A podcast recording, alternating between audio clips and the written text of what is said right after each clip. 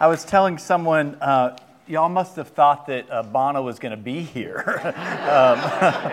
um, we're talking about U2. We're not gonna, you know, so, uh, but deeply, uh, deeply excited about this. Um, and like Philip said, um, one of the things that we're attempting to do in this class is, and, and really even why we have the chairs kind of turned so that we can look at each other, because I really feel like the action of our spiritual life doesn't happen at the front of something, it happens in the center of something.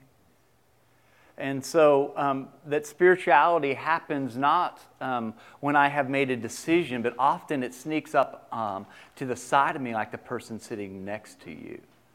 So look at the person sitting next to you. They have more to offer you today, um, the folks around you, than um, you will ever know. I grew up in a, um, and I've said this a number of times, I grew up in a church where I looked at the back of people's heads for 30 years and never got to know them. And one of the things I learned in that kind of spiritual environment was the um, capacity to hide. Because I was often and always judging people's outsides by my insides, and I was always coming up short right? Anybody else do that? Judge your outsides by your insides by somebody's outsides and just think, oh, they're crushing it. Have you seen their Facebook page? Right? You know? Um, and what we're attempting to do in this space is to realize that our spirituality mainly is caught up in our um, capacity to be vulnerable with each other, to walk with each other. One of the um, quotes that we often say around here comes out of Ram Dass Ram Dass's work, who says at the end of the day, all we're doing is walking each other home. And so that's what we really think spirituality is about, what it means to, um, to surrender our life and our will to the care of Christ, is um, not to have all this tight belief system, but can we have the capacity to be vulnerable with each other? not to um, start out with um, the creeds where it may be the starting point, it's not the ending point. And we'll see this today in some of the, um, um both the scripture and the, um, the song that we'll be, uh, we'll be looking at. And so um, I wanted to start off with, as we, as we, I'm going to ask who would read a scripture for us today? Anyone? Anyone? Because I'll pick it. Oh, yes, thank you. This comes out of Mark chapter, um, chapter 9, and it really forms the basis by which we'll look at uh, some of the text today so, uh, and the lyrics today. Uh, Mark 9. They brought him. When the demon saw Jesus, it threw the boy into a seizure, causing him to writhe on the ground and foam at the mouth. He asked the boy's father, How long has this been going on? ever since he was a little boy. Many times it pitches him into fire or the river to do away with him. If you can do anything, do it. Have a heart and help us. Jesus said, If there are no ifs among believers, anything can happen. No sooner were the words out of his mouth than the father cried, Then I believe, help me with my doubts. Have you ever felt that? I believe, help me with my doubts. I, believe, help me with my doubt. Jesus goes full on uh, Yoda on this dude. You know, oh, there is no try. There, you know, whatever. There's no. What did, what did Yoda say? I can't even do it now. yeah, there, yeah. Uh, there's no try. There's only do. So Jesus kind of goes Yoda, and this dude's like, I'm giving it my best shot. I believe. Help my unbelief. Both of those live inside of us, right? Um, and uh, one, of the, um, one of the ways that um, we'll unpack that is through uh, this gospel according to U2.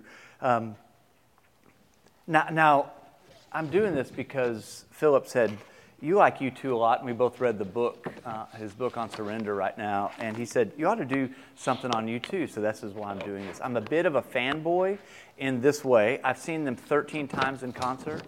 Um, yeah, I know, it's a little obsessive. You can ask, you can ask my wife and my therapist about that. Uh, uh, my brother, for my 35th birthday, uh, bought me tickets to Croke Park in Ireland, in Dublin. And uh, um, right when our boys came home from Guatemala, like it was like four months after they came home from Guatemala, and I came down the stairs and said, Michelle, Mike got me tickets to U2 at Croke Park. There's no way. I'm just bummed. I'm just saying it out loud so that I can move beyond it. She's like, You gotta go.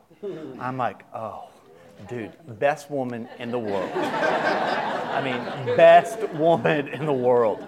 So she was saddled with two kids from Guatemala trying to, to become parent, and I went to I went to the Croke Park in Dublin. Have never regretted it. Um, and what I began to see is that in my own spiritual life growing up, I grew up in a very religiously tight background, much like uh, uh, um, um, Paul Hewson Bono. Um, and um, it was his music that began to kind of allow me to see some of the cracks in my own belief system. I grew up with a type of belief that was really a logical positivism in, in psychology or in philosophy. That means if you have any cracks, it'll all fall apart.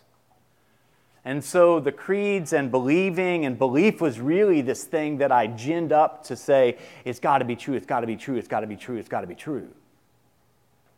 And then I had these human experiences that didn't necessarily fit my belief. Does that make sense?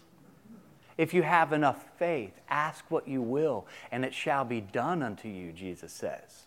Right? And when you encounter some type of trauma or tragedy and you try to shove your human experience into that space that you think occupies a thing called faith and it doesn't fit, you have, I think, a couple different options. You begin to deny your human experiences. And the question I've always asked and I've begun to ask in my adulthood is can Christianity, is it big enough to fit the human experience? Does it have space for real humans? Does Christianity have space for real humans? Or does it uh, require us to deny parts of ourselves to sublimate parts of our experiences, to push down questions um, that, we, uh, that wake us up often in the middle of the night, and cause us to shellac what I call just shellacking some Jesus over the top of it. Right? And so when I began to listen to U2, I began to see, oh, here's a band that's really contending with faith. Uh, a little history of them. They uh, came together as a high school band in the late 70s. Um, um, Paul Hewson pulled off something in his, his, uh, uh, his school that just said, uh, drummer looking for singer, band looking for singer. And he showed up um, at Larry Mullen's house and they began uh, this, this band. And out of this band, um, they, there was, they have this deep kind of Christian uh, background. Paul uh, Hewson Bono uh, was, uh, was Protestant, married uh, uh, in, this, in Dublin, particularly at the time. A really odd thing is that it was an Irish and a Catholic mother and father got together. And so he was kind of this mutt spiritually.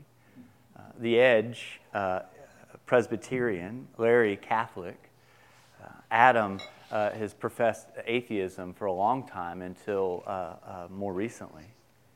Um, and so, um, um, in, the, in, the, in the culture that I grew up in, um, I could not listen to any secular music, right?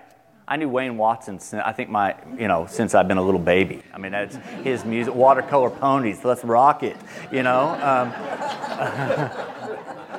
If Wayne was here, I would say that too. I love Wayne. Um, but, but Christian music was the only kind of music I could listen to because the culture that I grew up in was, was really took seriously be in the world but not of the world. That makes sense? And so what we did in my church was very different than whatever the world did. And there was a whole belief system um, within the church that I adopted, that I learned from, and that um, I look back on with a lot of um, gratitude today. I, I realized the faith that I was given, as we talk about in here sometimes, um, the faith I was given as a kid was a size t shirt that fit me really well at the time. But that as my human experiences grew, the t shirt didn't fit anymore. And I had to decide um, do I exchange the t shirt for something larger? Do I put the t shirt on and act as if it feels super comfortable when I'm squeezing my entire body into this baby? Or do I take the t shirt off and put it on occasionally? And what I began to see, a lot of my friends, a lot of the folks um, over the last 20 years have taken the t shirt off and said, This doesn't work. What do I do with depression? What do I do with loss? What do I do with desire? What do I do with trauma? And me going to a Bible study or praying doesn't fix it. And so um, I think a lot of people um, live in that space. I believe, help my unbelief. And often, when we come to church or religious um, structures, there is this assumption that we're going to believe. Um, actually, there's assumption that you don't believe that I'm going to believe for you. Does that make sense? And that the pastor is going to believe. You guys can doubt, I don't. I got you covered. Right? but what happens when your pastor doubts? Y'all are screwed. right? What happens when, when I come to this space and I say, I believe, help my unbelief? It mirrors back to you what you're experiencing. And so I think the church ought to be a place of deep transformative experiences where we are always contending with what it means to believe. That, that faith is always a practice, it's not a set of postulates. And so, um, in 1980, when I was in junior high, there was a guy named um, Brad Powell who had a flock of seagulls haircut. Uh, if you don't know them, Google it, you'll love it. and he had a cassette tape that uh, when we got out of gym in first period, we'd walk down in my Christian high school, Trinity Christian Academy in, in Addison, Texas. We'd walk from the gym to the junior high building, and he had this uh, mini boom box yeah, that he got uh, uh, for Christmas one, uh, uh, one year. And he would listen to this cassette, uh, Boy, um, all the way from, um, uh, from, the, from the gym to the junior high building. Um, and he would have his friends around. He was part of the cool crowd. I know it's going to shock you that I was not. But um, um, I would follow behind them listening to this music. It wasn't Amy Grant you know. Um, it, it, wasn't Steven Curtis Chapman. It had this kind of edge to it. It had this like rawness to it. And I was both attracted and repelled at the same time because my worldview was, oh, that's, you can't listen to that. And so um, found out that they were Christians. My brother talked my mother into buying this cassette for us. He had a boom box. Oh yeah. We shared a room, so it was my boom box too.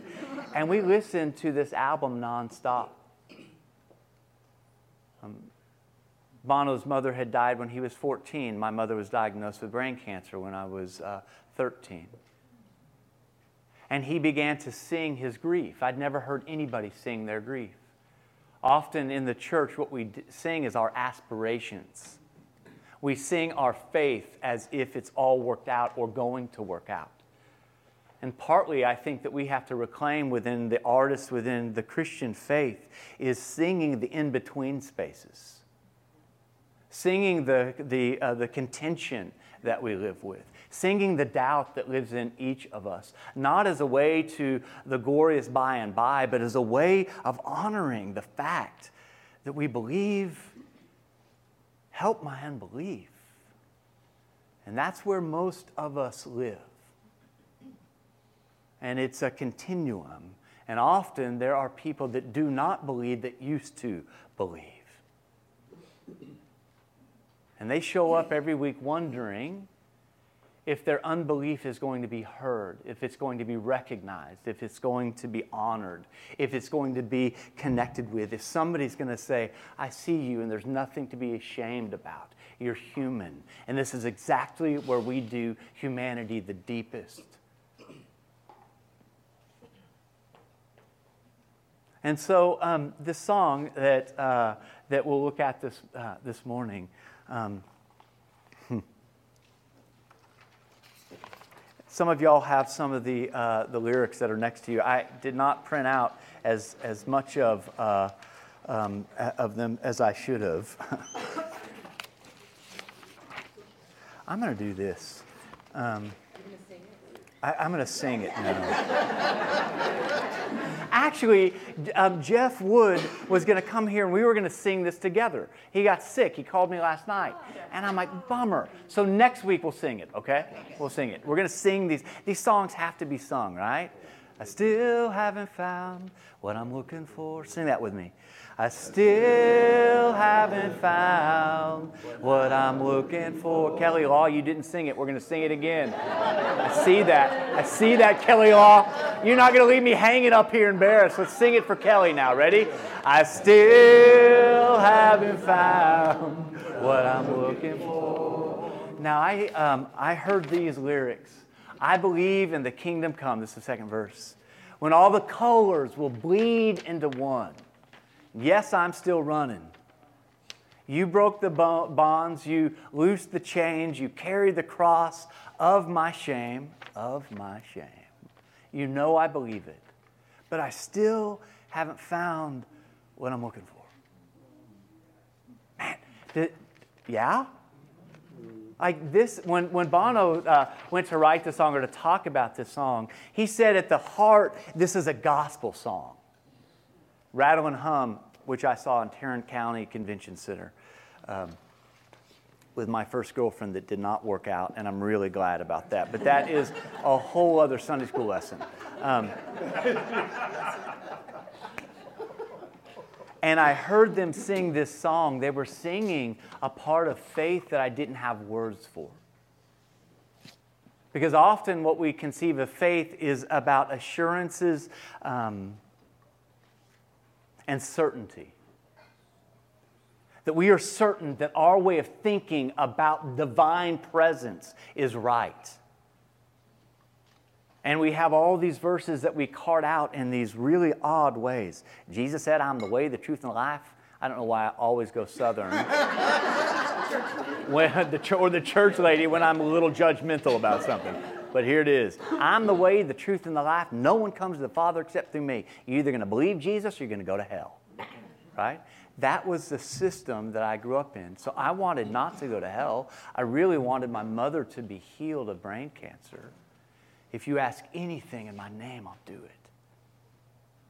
And so I got after being the best that this culture could be. And when Bono sang the song, a crack opened up for me that had always been there. I was just not at the place of honesty that I could say and I could hold those two things together. Right? I was deeply invested in a faith that had its root systems in assurance, its root systems in certainty. And that if I could master this, then I could control my life and those in it. And so, subtly, under all of my spirituality, was just another control system, was just another system of seeking control. And if you know anything about the gospel in terms of a mature spirituality, the gospel will always summons us to surrender. It's not about control, it's about surrender. So, inside of this whole faith system that I grew up in, really underneath it all, I was attempting to control the outcome of my mother's illness, the outcome of my own life, the outcome of my own sexual desires, the outcome of my own destiny. I was attempting to control everything through the spiritual root system that I had been brought up in. And to question that root system was to begin to uh, bring um, um, suspicion upon yourself. To question that was to have the elders of the church or more spiritual people or the pastor say, in no uncertain terms, well, well, well, and that's special. Let's talk about doubting Thomas now, right? And so it was my shame, it was my shame often that kept me sublimated, trying to prop up a spirituality that did not have room for my own humanity. Does that make sense? And when I heard the song, I realized that there was something else that was going on in the spiritual life. You broke the bonds, you loosed the shame, you carried the cross of my shame. I, I know I believe it. I believe that. And I still haven't found what I'm looking for. And in that crack, I began to um, um, see a couple of other things. So, the gospel according to U2, one of the things I found that is it about the journey or the destination? I, I was raised in a church that says it's all about the destination, it's all about heaven. It's all about knowing that you've got the ticket in your pocket, you've said the words, you said the right words, and that you're going to heaven. Rest of it, the rest of it is immaterial. The rest of it doesn't matter. The rest of it is a distraction. The rest of it is suck it up and just get over it. You'll be dead soon enough and we'll be in heaven. Right? Really, that was that, that was a message. And what I began to wonder is does Christianity have enough space for the journey? And in that, I also began to see the paradox of the yes and of the religious experiencing. That yes, you can believe, and you can also hold the tension. It's called a paradox, folks. And you will not um, mature spiritually if you only hold on to the yes. Richard Rohr says the most important word in the spiritual life is and. it's that bridge to your own, um, Jung might call it a shadow. John in the gospel might call it darkness.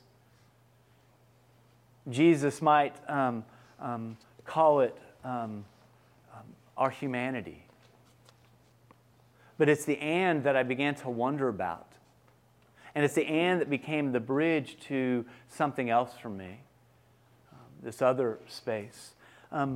One of the things that um, Bono had said is one of the maddening, enduring habits of the human race, oh, this is Richard Rohr, is to insist on domesticating God. If you were to get a tattoo today, that might be a, a first tattoo for some of y'all that what we end up doing often is we domesticate God for our own control systems. Does that make sense? And so our spirituality is really, again, invested in our ability to control. And it's a, um, an enduring and maddening habit of humanity to do that. We've been talking about over the last year or so what does it mean to have a mature spirituality? that really is maybe the, the center port of that mature spirituality is the and. And, and you might live deeply on both sides of that and. But the and brings us to a center where we're holding a paradox, a tension that you will live out the rest of your life in. Um, and the way into that and, and the way to negotiate that is always to surrender to the and. So for a long time, I resisted doubt. It wasn't just that heaven was on the line, maybe my mom's health was on the line. So, how can you doubt? Parenthetically, can I take you somewhere? That is spiritual abuse, folks. That's spiritual malpractice. When a religious institution makes something so small that your own human experiences have to live within, and you've got to become tighter and tighter and smaller and smaller to fit inside of it. What Frederick Buechner says is if there was no room in God for doubt, there would be no room in God for me. And I believe that. The and.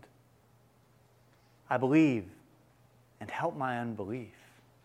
And so I think one of the steps towards a mature spirituality um, is this it necessitates the relinquishment of certainty.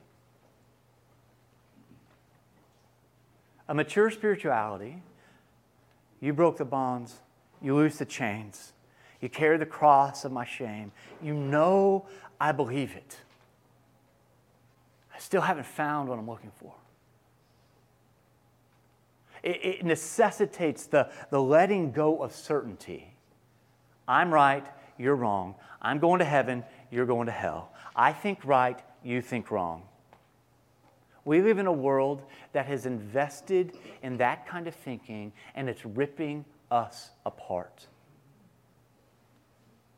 I think people are exiting the church not because we don't have things to offer, because we have been seduced by that kind of thinking. And we do not give people processes for transformation beyond maybe a marginally crappy Bible study and some bad songs.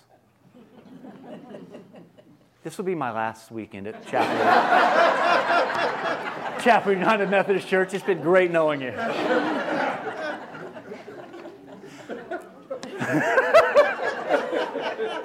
gonna have to edit that out, I think. but it's true, right? We laugh because it's true.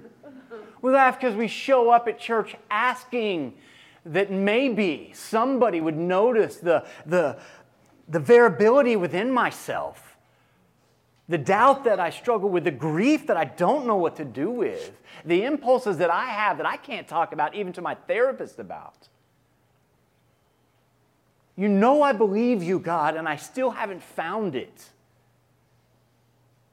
And part of what it means to be a Christian community is to begin to build relationships where that is normal.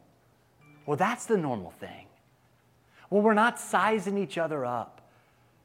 We're moving through the transformative processes of, of me not comparing my insides by your outsides any longer so that we can know and be known by each other.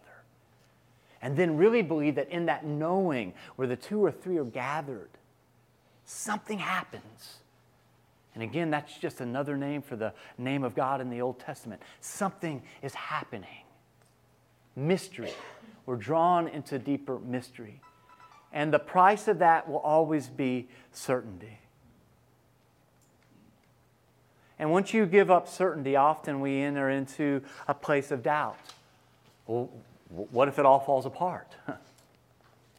what if I pull this out and I don't believe this? Does it all collapse?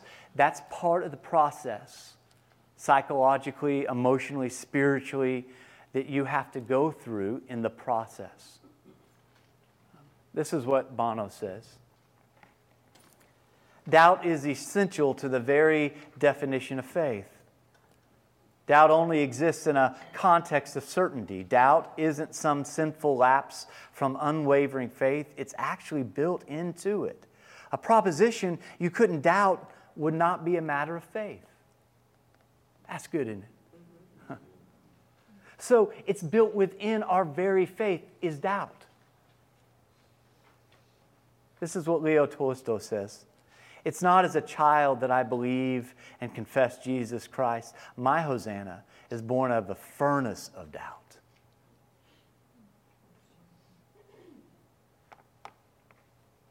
And what I want to say about um, belief or faith is it's not faith in an idea. Faith is always a risk towards something. And often faith shows up to say, I had a, an amazing discussion with somebody recently in a coffee shop. It was just beautiful. And I, and I found myself wanting to go to a place to, to, to disclose in a deeper space. And the question I realized I was wrestling with um, later when I got in my car and drove away was Did I have enough faith? Would I take the risk to go there? Do I actually believe what I say is that where the two or three are gathered and that vulnerability is much more important than the Bible answer man? That our ability to go there with each other is, is a walk of faith. Why risk it? Why risk it? I know I believe it, and I still haven't found what I'm looking for.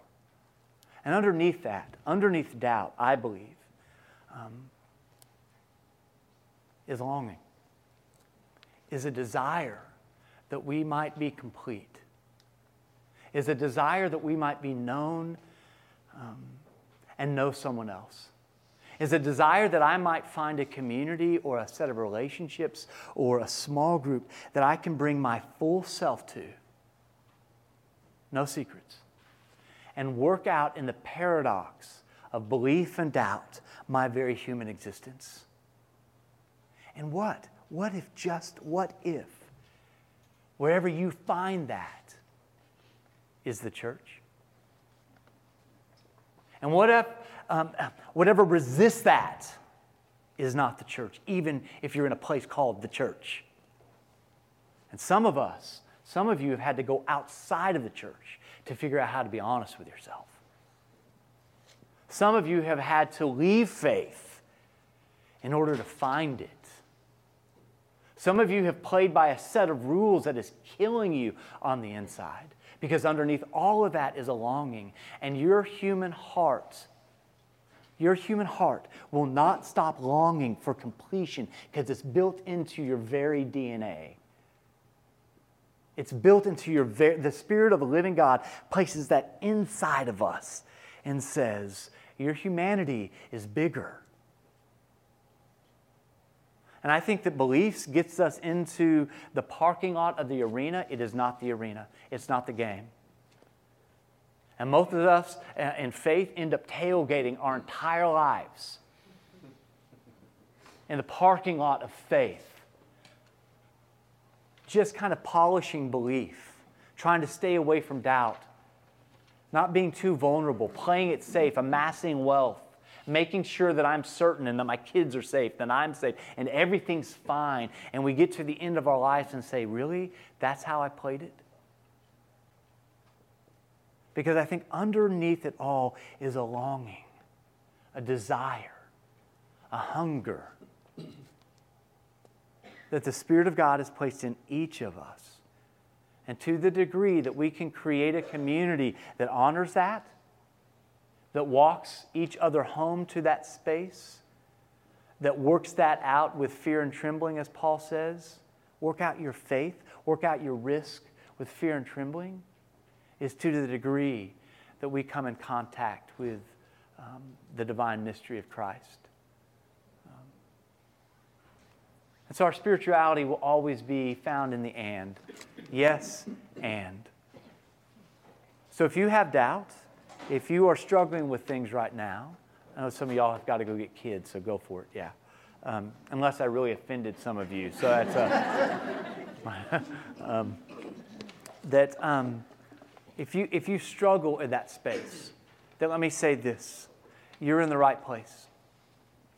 You're around the right people, because each of the folks next to you are struggling with something. They believe and they doubt. They have faith, and at times they wake up saying, Is God real? Is all this just crazy? And we are on a journey together that doesn't ask us to deny that or gives us a better belief system that says, Let's take our hands, let's walk together in this. Because I still haven't found what I'm looking for. But I'm going to find it with you. And maybe, just maybe, at the end of the day, we don't find it. It's about the journey, not the destination. Maybe it's not about where we're going. Maybe it's about the journey of how we travel together. And once we believe that, um, I think it opens up all these new vistas. I'm going to read this as we close today. Um, Richard Rohr talks about this process, this, this process of order, disorder, and reorder that this is the process of faith for us. As you come to a place of order where you've got, you know, everything together and it's good, and then something happens that disorders that. A divorce, a, a death, an addiction, a, a, a crazy thing that wakes you up in the middle of the night that sets you on to deep insecurity or anxiety. You become disordered and that we live in disorder for a while until something um, allows us to be reordered. This is, in Christian terms, this is life, death, and resurrection. This is the cruciformed way of living our spirituality. I used to think that if I did it right or I'd get to a stage, it was always when I was in my 20s, always in my 30s, where I was going to have, as they say in West Texas, my poop in a pile. I was going to have it all together. You know, it was going to be fine. I, got, I finally got it. I looked at 30 year olds, I thought they had it. And I got to 30, I thought, oh no, I didn't get it. right? I looked at 40 year olds, I think maybe they got it. And then I got the 40s, and I thought, ooh, I missed that too. I thought maybe the 50 year olds, right? Does that make sense? This is the way order, disorder, reorder. We will always go things that will disorder us. That, that is normal. You will always go th- through something that leaves you wondering, where is God? Have I done it right? What's my problem? You always do that. That is absolutely normal. And the Spirit of God in community with other people will come along and you will be led to a new order, which will always move you to disorder at some point. right? The deal is not to get stuck in trying to control the order of everything, but to realize in community when you're in a disordered place, that's a deeply spiritual place. That's the troubled waters. That's the storm. Those are the things that you are powerless over. And that's the place that God can teach you much in. And then you'll come to a new reordered space. And that'll be beautiful for a while. And then something will happen that will disorder it. That's just the pattern of what it means to live. Here's what Richard Rohr says All creation has a cruciform pattern of loss, renewal, death, and resurrection, letting go and becoming more. It is a coincidence of opposites, a collision of cross purpose waiting for the resolution in us. We are all filled with contradictions, needing to be reconciled. The price we pay for holding together these opposites is always some form of crucifixion. Jesus himself was crucified between a good thief and a bad thief, hanging between heaven and earth, holding on to his humanity and his divinity, a male body with a female soul, yet he rejected neither side of these forces, but suffered them all and reconciled all things in his being. I don't know if I understand all that. but there's something in my gut that says there's something about the and And so we're going to keep um, singing our faith to each other, realizing that we still haven't found what we're looking for, and we're going to show up. And we're going to show up in each other's lives, and we're going to take each other's hands, and we're going to keep walking each other home. And the refrain over us all will be I believe it. I believe it. And I still haven't found what I'm looking for. Sing that with me. I still haven't found what I'm looking for. One more time, Kelly. I still haven't found what I'm looking for. Let's pray. You loose the bonds. You freed my shame. You carry the cross of our shame. You know we believe it. That's why we're here. And we thank you that you hear the very song underneath this, and we still haven't found what we're looking for. Keep us moving in this paradox. Keep us open. Let us, um, God, the best we can, risk towards each other this week. It's in your name that we pray, Jesus. Amen. Amen. We'll see you next week. So the young adults uh, in our church are going to be gathering at Second Sunday Chicken. I think it'd be really amazing for some of us just to go hang out with them, get to know them. There's some, I think, some great mentoring opportunities with folks that are uh, um, different ages and stages in this church and in this Sunday school class. And so it's something that you might think about. So thanks, Evan. We'll see y'all back next week. Bono will be here next week. So tell, tell your friends.